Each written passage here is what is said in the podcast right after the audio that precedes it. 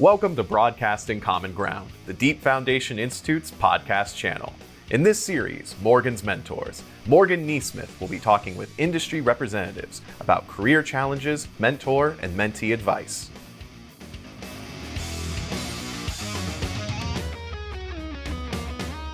Welcome to DFI's podcast channel, Broadcasting Common Ground. I am Morgan Neesmith, and it is time to move the needle on our podcast on mentorship and careers in the deep foundation and engineering world. Now, one of the goals of the podcast for this year in particular was to get uh, a more international, a broader perspective. And as part of that effort today, we're going to talk to Dr. Martin Larisch. He is the technical leader for ground engineering in New Zealand for Jacobs, as well as being an independent geotechnical consultant and a former adjunct professor at the University of Queensland. He has written numerous papers and regularly presents seminars and workshops on ground improvement, ground engineering, deep foundations and retention systems, and advanced concrete technology. Martin, thanks very much for joining us today. Thanks, Morgan. Good to see you. And um, yeah, thanks for the opportunity and the invitation. Really thrilled to be here. I it's personally it's great to have you here. Uh, I have, as we've discussed, read a number of your papers and and I'm always interested to talk to you. Um, also, as someone who worked internationally, I find your background somewhat fascinating, and uh, I would love for you to tell our audience about that background coming from Europe, moving to Australia, now New Zealand, and then the various career and academic pursuits you had during that time. Perfect. Um, yeah, I will. I will start. And um, I'm originally from Germany. Um, grew up in a in a um, little city called Braunschweig in the northwestern part uh, of Germany. Um, basically, did my uh, apprenticeship as a carpenter before I studied civil engineering. It's not uncommon in Germany to do that because education is free.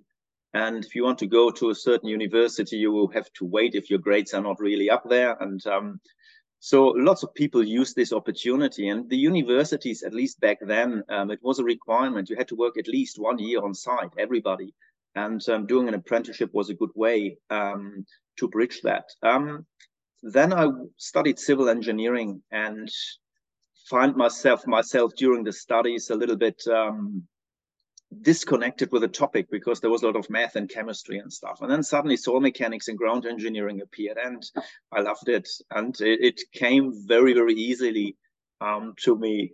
Um, after or during the study, uh, my university, there was an opportunity to spend time overseas. And I went to Malaysia twice and again found my um, passion for ground engineering. I will talk about mentors later on but I found one of the key mentors of my career um, in Malaysia. Um, after my studies, I joined Franki Pahl of Franki Grundbau in Germany um, and uh, worked for them for about four to five years. Um, due to all these different systems, um, Franki Pahl, the Atlas Pile, full displacement systems, basically every job was a design and construct job. And I got into that uh, mindset very early in my career. Um, was very grateful in hindsight because it was not just the technical design of piles, foundation elements, um, retaining systems, and so on, but um, also the commercial side was very important. And uh, just understanding different piling systems, different foundation systems, getting a good understanding where do they sit technically, where do they sit commercially, and where we could place our system um, and provide value to the client. Um, I then joined um, a joint venture uh, between Franki and Menard to install controlled modulus columns or to introduce them in Germany for, for large infrastructure jobs. And it was very interesting, almost like a startup.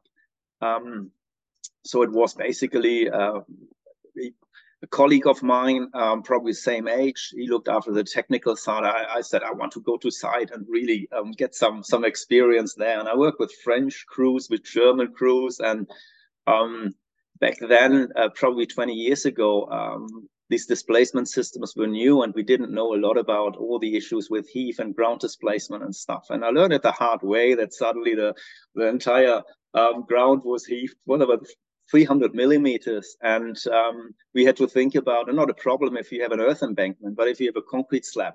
So these are the pivotal moments in, or were in my career, really thinking about systems. And there was an opportunity back then in 2005, um, after spent about a year working on three major projects in this JV. I was quite exhausted, needed a change, and um, my uh, wife, or back then she was still my girlfriend, we moved to Sydney. What an adventure! I'm working in Australia, um, and uh, again, I never thought that I could work overseas with with piling. And it, it all worked. Did a lot of basements in sydney and uh, worked for piling contractor.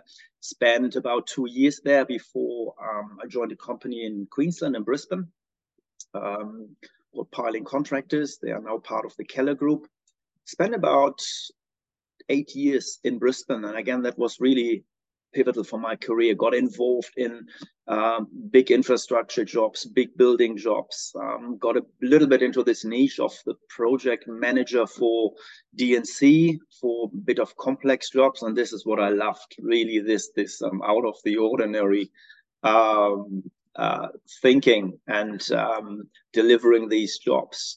Um, think when when the mining industry in Australia um, uh, became a little bit weaker and there wasn't a lot of money there, um, there was an opportunity for me to think about the next career move and um, then move to New Zealand. And again, uh, um, I knew somebody who worked at Brian Perry's, um, Nick Warmby. Um, not sure if probably a lot of people know Nick. and he left Brian Perry's and he said, Oh, look, Martin, would you be interested? I was thrilled. I was involved in a bit of work in New Zealand, and Brian Perry was part of Fletcher's, and they did very interesting things. And suddenly we got this seismic component, particularly for ground improvement, which was new for me. And I, I joined them. It was a fantastic time. I built a fantastic team um, six engineers. Um, we did a lot of temporary work supporting Fletcher's as a general contract and various infrastructure building jobs, marine jobs. Suddenly working in the South Pacific it was very popular. Morgan pile testing in, in American Samoa, pile testing in Fiji. Um, unfortunately, I never got the gig to go there, um, but uh, I sent a few of my my team members there, and um, yeah, it was it was fantastic uh, for everybody after about 20 years, there was a point um, when I thought, all right, probably would like to explore consulting. And during my career, did a lot of work with Golder Associates in Australia. And I moved, uh, I joined Golder for about two years and moved back from New Zealand to, to Brisbane um, and yeah, basically was on a split role. So I spent a lot of time in Australia, but also uh, was asked to move back to New Zealand and help the business out. The interesting aspect back then with Golder was they had a ground improvement uh, business as well. They did RAPs, um, rammed aggregate piers. Um, in uh, in New Zealand. So they provided the design, and I loved that because there was a bit of a uh, a bridge between pure consultancy, you know, the the, the high high tech uh, stuff uh, using finite elements and, and, and other things, but also going really back to the basics, going to site, applying ground improvement, going back with a CPT rig and see it, if it worked or not. And um, after two years, and that was when um, when COVID hit the world, um, we wanted to go back to New Zealand um, because we had our house here and um, were just a personal uh, choice and took us a while to go back and then um, yeah we finally made it and we had some um, managed quarantine here. So we spent two weeks and uh, it was it was a more personal experience but i joined jacobs back then and they were very very helpful and accommodating um, to bring me back um, uh, back home. And yes yeah, since then i've been with jacobs um,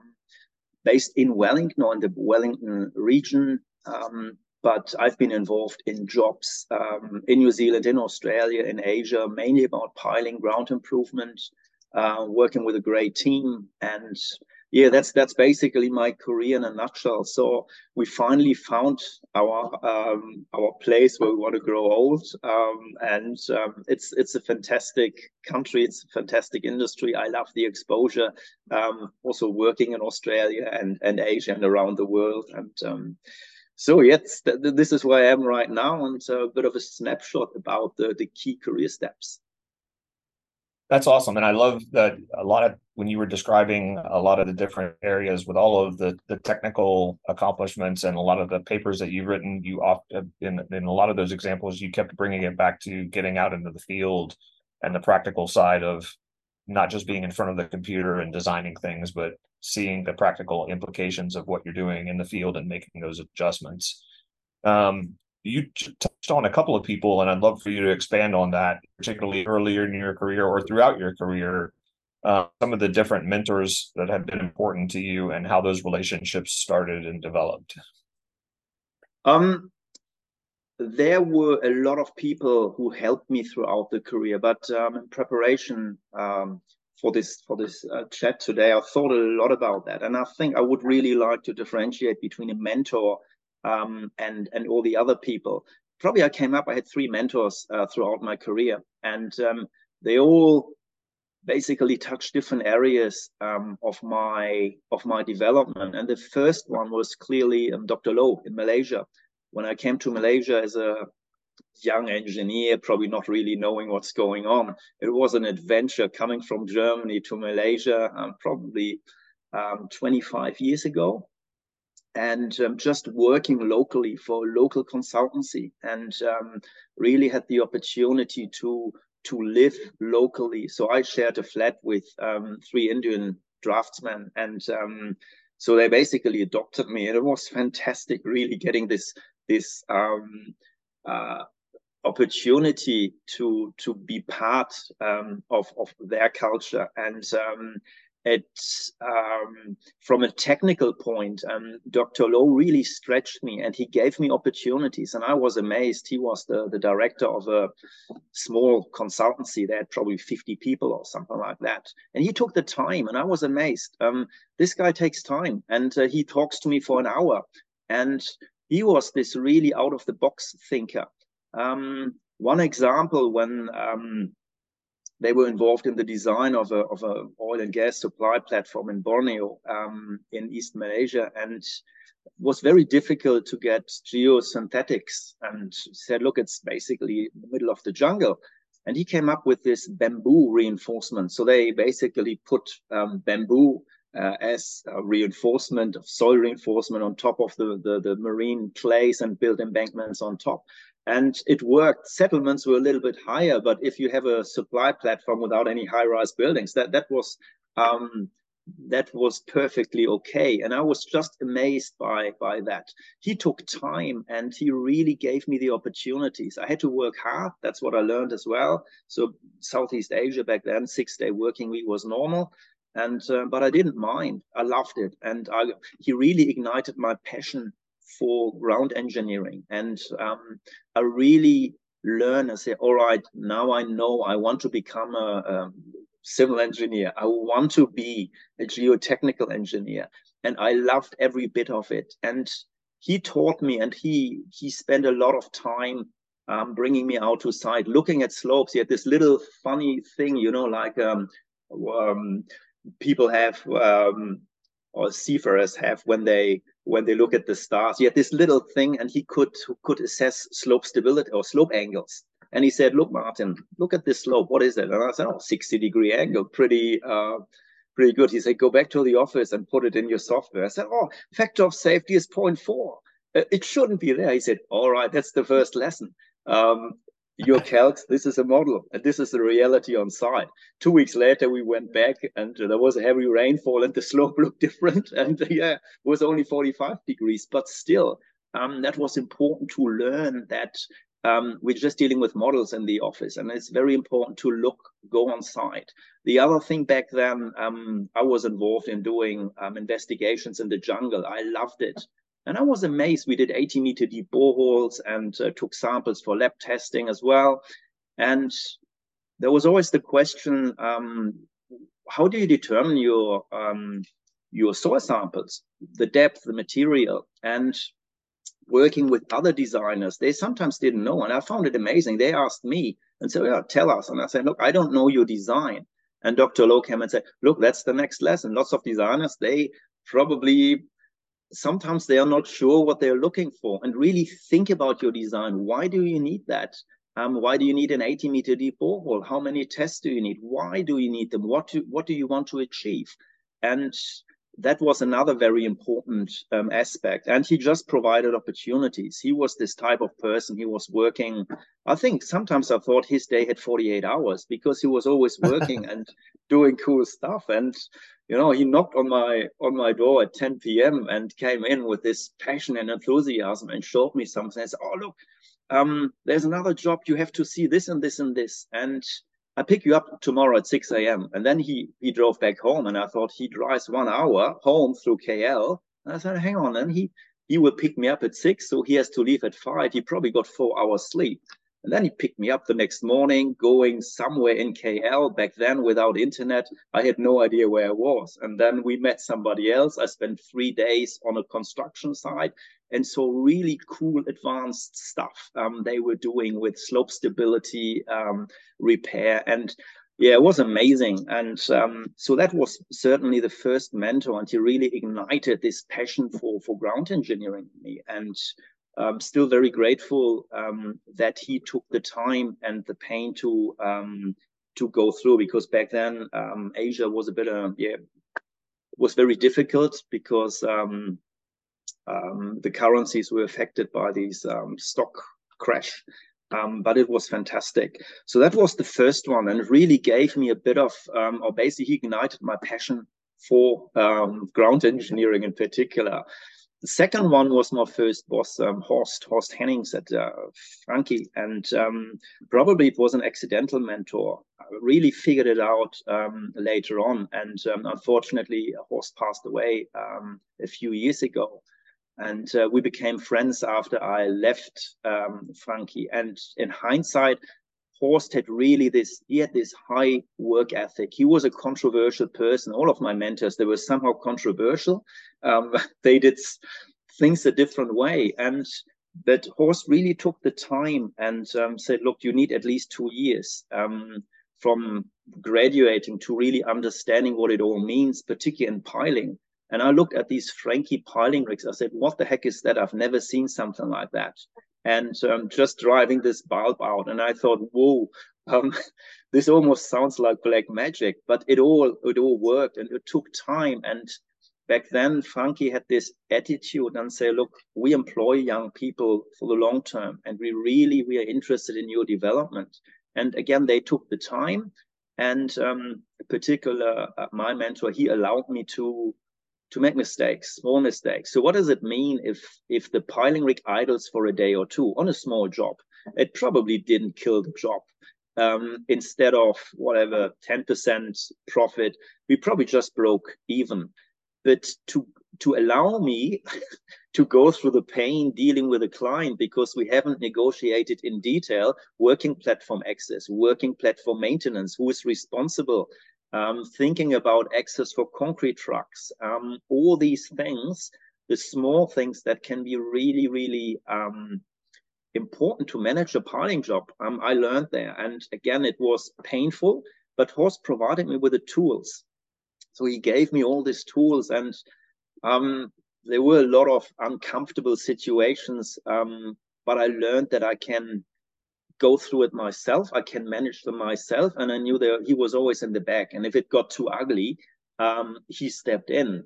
But he also said, no, you can do that. You can do that. Come on. You basically, um, have all the skills and um, just talk there. They're just people, talk to them. And it it was very, very valuable. And I learned a lot back then. And so I basically got the, the passion.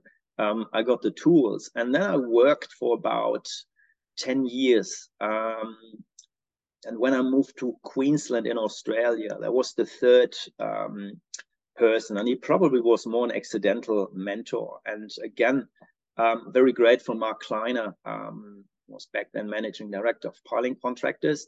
But Mark gave me opportunities, and um, later on he became, um, I think, chief executive of uh, Keller in um, Southeast Southeast Asia.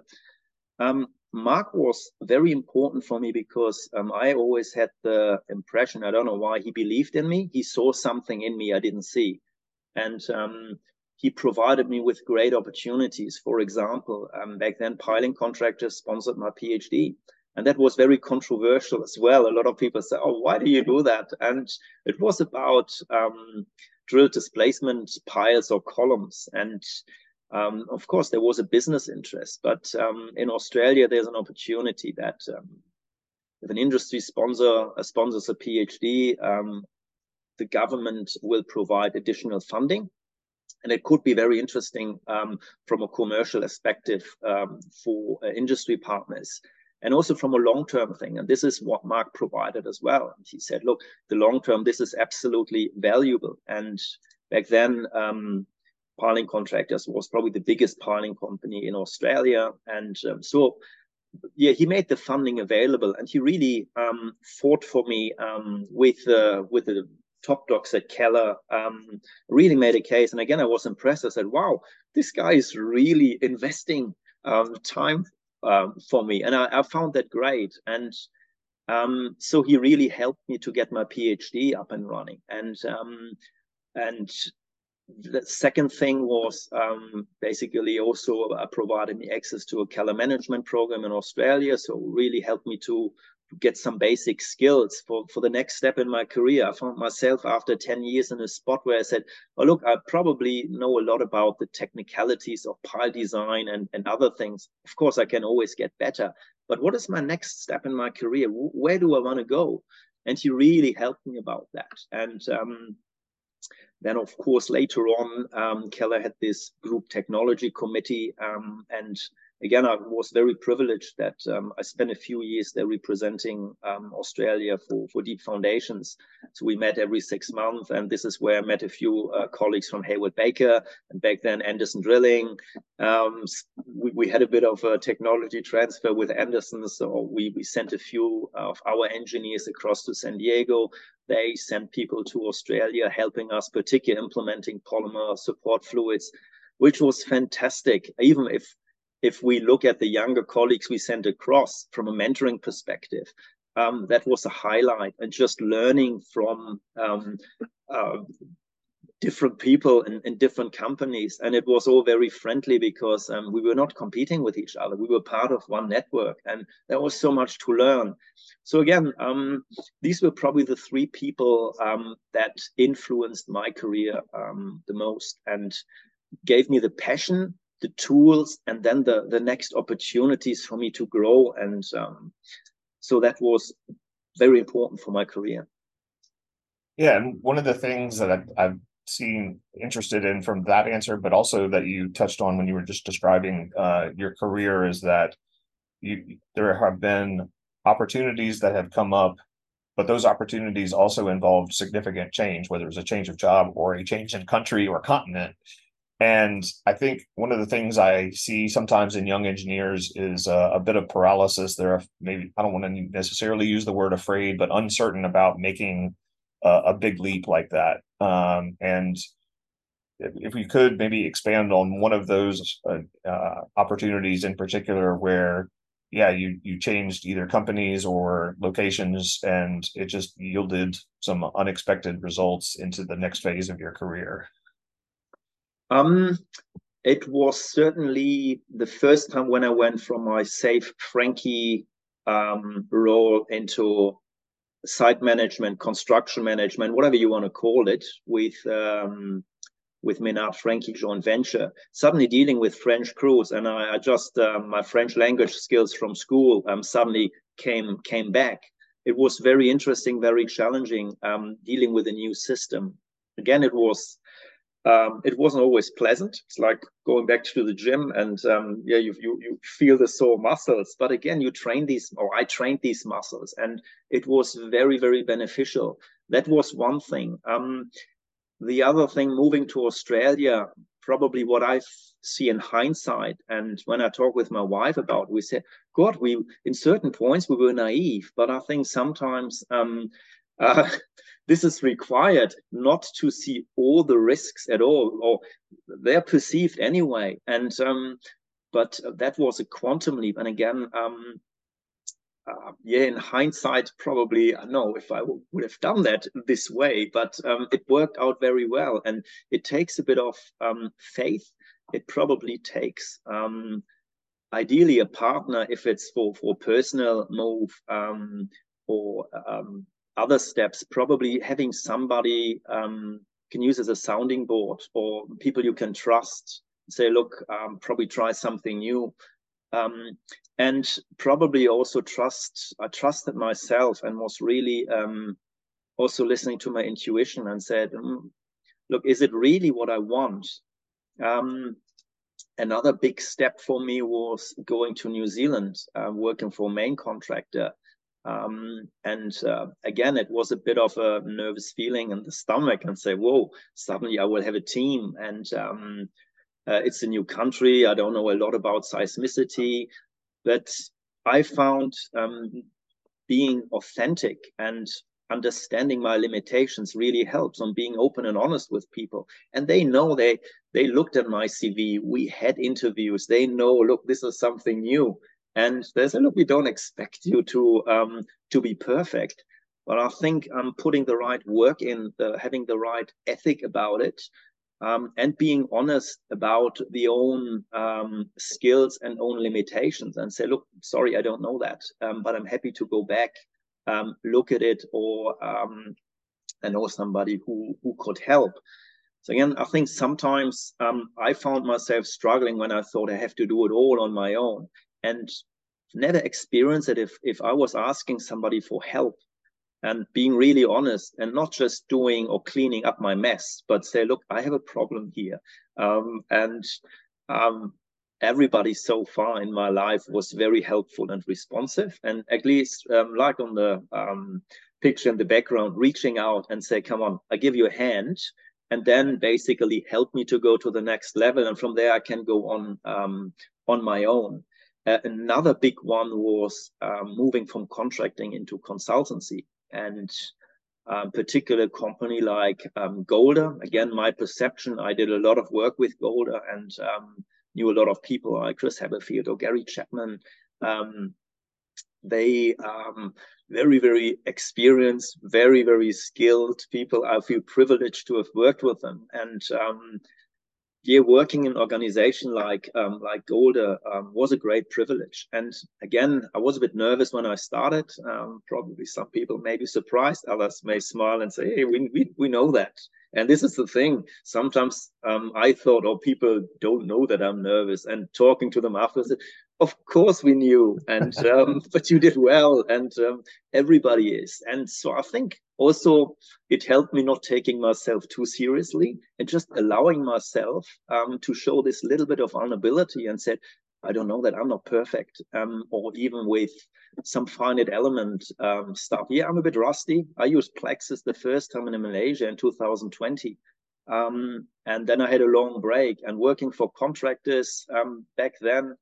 Yeah, PLAXIS wasn't available. And then after a few years, I got back into it at Fletcher's. And but um, it, it, it for me it went very quickly to get back into certain things. But having the the honesty um, towards myself uh, first place and say I don't know that or I'm a little bit rusty it was quite important for me.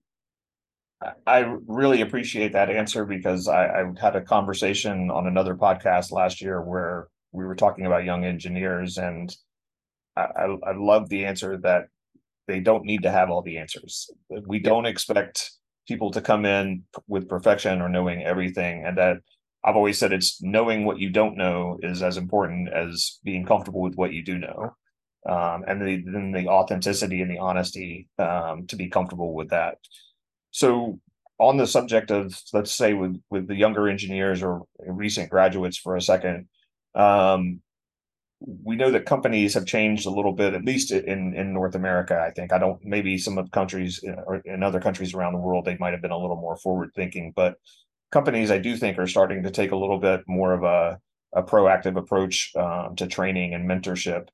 Um, but if you're uh, giving advice to a younger engineer in terms of a what they should look for in terms of their opportunities if they're evaluating um, the opportunities they might have at a certain company and b the what should those young engineers themselves have as characteristics that they should bring to the table to make the most of those opportunities um, that's a great question. And I think when I look back at my career, um, mentorship was something, yeah, that I hadn't heard about it, and you just did it. And when I graduated, I sent 350 job applications, and I got three interviews. Um, it was a slightly different extreme, and I think now um, some companies we are probably a little bit at the other end. Um, there's a lot of effort spent in mentoring, which is great. But what I also found is that um, some of the younger colleagues, they sometimes see the mentor as somebody who fixes their problems and um, not somebody who provides them with the tools, skills, or perspective to be able to solve their own problems. And um, I see that um, these days that um, some people, they just probably looking for an easy way out. And I, I don't say that in a, in a, in a mean way or in a nasty way. Um, it's important um, for companies to provide this platform of additional training and providing mentorship. But I was in a few situations at various companies where somebody said, "Oh, do you want to be my mentor?" And I said, "Oh, yeah, why not?" And then um, I I always feel it. Who's who's doing the talk when when we catch up? And um, when there's silence, and I said, "What do you want? Why do you want me as a mentor?" Oh, yeah, mm, you're quite senior. I said, "Yeah, I am, but that comes with time. I haven't done anything, so it's not really anything I've done actively." But um, what do you really want from me? Um, yeah, I want a bit of an advice, and sometimes they are not really certain what they want. And I think the first thing um, would be really being clear about what do you want to mentor, um, and what I ex what probably not expect, but what um, my vision from a mentor and mentee is that um, somebody would come to me with questions, with um, yeah, with some um, with some maybe problems, with um, challenges where they really struggle. But um, I also um, would like to see that they've already tried certain things and not with not starting at at, at, at zero and um, I think sometimes um, it is too easy these days um, for younger colleagues to to go and just use this network, and I, it's very important. Don't get me wrong, but sometimes um, I think we should encourage um, our younger colleagues to to really be clear about what they want. And my advice would always be find your passion. What is your passion? Because this is the, for me, it's the driver. And um, the passion something, um, it gives me the energy to, to push through bad times or tough times. When I don't have that and when I don't know where that is, um, I probably should, should just, yeah, look for it. And if it takes days or weeks or months, so be it. But I think everybody has the passion and really thinking about it. And sometimes I find myself being dragged into day to day stuff. And I think, oh, I haven't done whatever certain activity. Um, for example, mentoring is one, the, one of these things. Um, giving a seminar or a talk um, or r&d is another driver for me and of course there's not a hundred percent r&d opportunities for me every day but this is the thing in the background um, that really keeps me going, that gives me this is my fuel. And then it's the other thing where um, what is the real problem and what are the tools that I'm missing? And um, sometimes as a mentee, I didn't know that. And again, I, I would encourage um, people to think about that and say, look, what is it really? Um, if if I get the time from a mentor, this is very precious and, and, and, and valuable time. So I want to do the make the most out of it. Um, so what is missing and uh, probably even thinking about one or two approaches um, I've already used to, to solve that problem. And if that wasn't successful, then probably going back and say, look, I, I need some, some input. And I remember that when I was younger, um, and particularly my father um, probably didn't list me as a mentor, but I was so upset uh, because I asked him so many times about advice, and he said, "Look, you want me to tell you what to do, but I can't do that." Um, and I said, "No, but you know me, and I'm really stuck." He said, "No, sorry, I wouldn't do you a favor because I would give you my advice, and this is not your advice. If you don't know it yet, probably go through the pain and wait do something um, but but find it yourself i can't find it for you and back then i didn't understand it and i was really i was hoping he will he would tell me what to do. Um, but he didn't. And again that was a very very valuable learning. And um, i would encourage every everybody regardless where where you are in your career if you're a graduate or if you are in mid-career or senior um, really think about the passion first because for me it was the real driver. And um, it basically carried me through my phd which i did in part-time um, and um, it, it was this constant driver um, where i knew all right there's this little little um, fire in the background that that that uh, basically pushes me through all these problems. You mentioned something that we have discussed sort of offline a little bit uh, in this last answer, and that's that mentorship shouldn't just stop with young engineers, or it shouldn't be exclusively for new engineers. And you you mentioned mid level uh, or mid career um, yeah. as an important time too. Can you talk a little bit about why? That's uh, equally important, and how it changes um, from a younger engineer to what um, a, a mid-career engineer might need. I think with younger engineers, it's generally a little bit easier um, because there's still a lot of opportunity of things they can take in from a technical side. And it's probably more important to probably get a, a really solid technical foundation. Um, what I found with myself at a certain point in my career, I thought, all right, what's next? Um, do I want to go a more technical career path or do I want to become a manager doing an MBA or PhD? For me, that was the big question. And I was lucky enough to um, somebody like Mark Kleiner just allowing me to work on a challenging project that had all the answers for me. And um, and also we had some some sessions about that. What do I really want?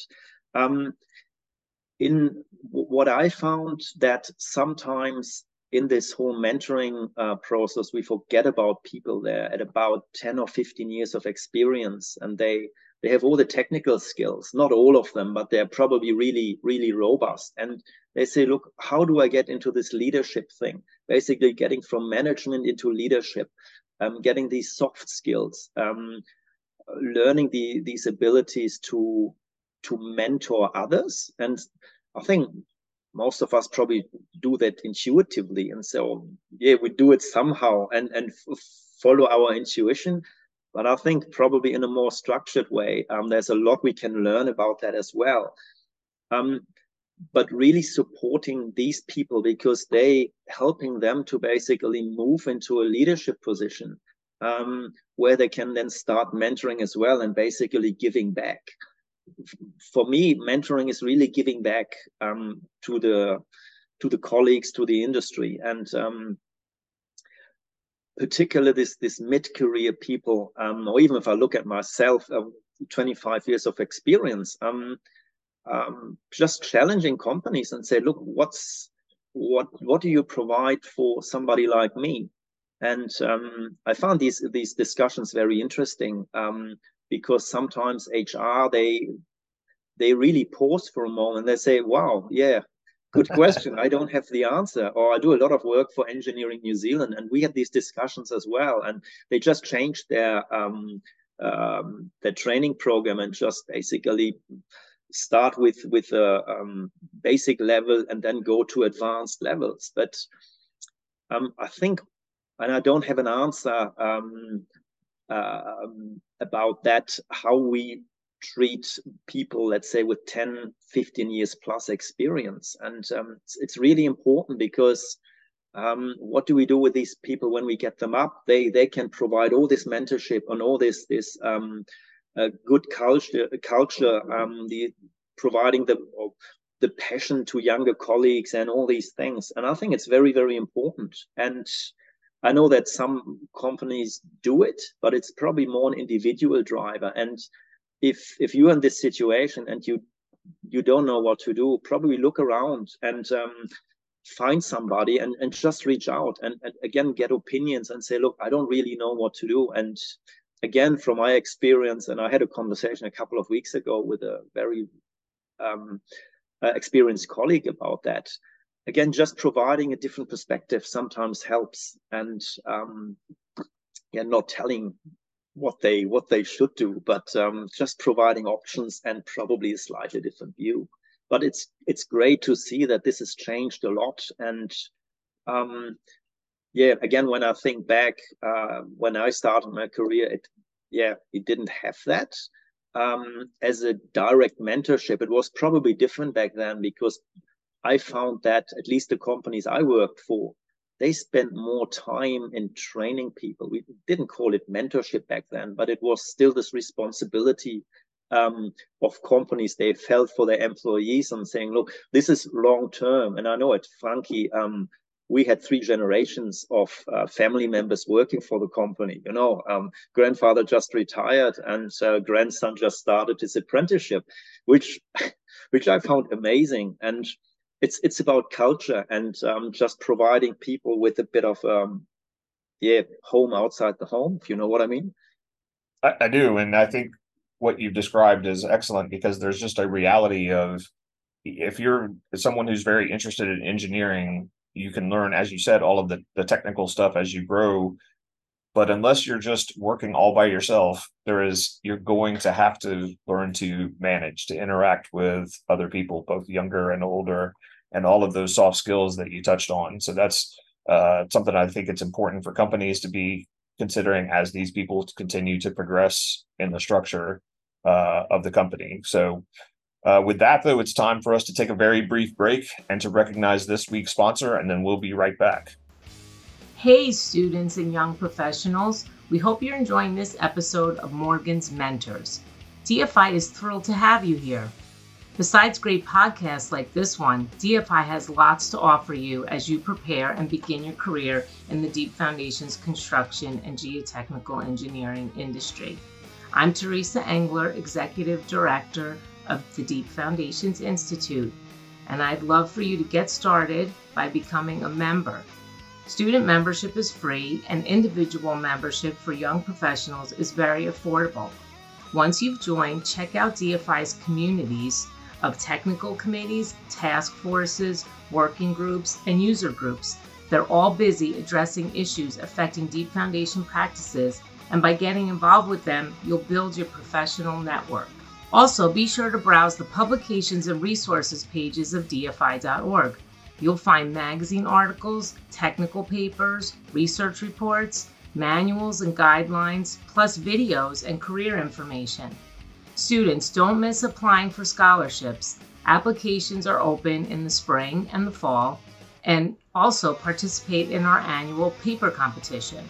There's also a competition for young professors and grants for female professionals. We value your involvement as the future industry leaders. Now, back to Morgan. Okay, well, we would like to thank Dr. Martin Larisch again for joining us today.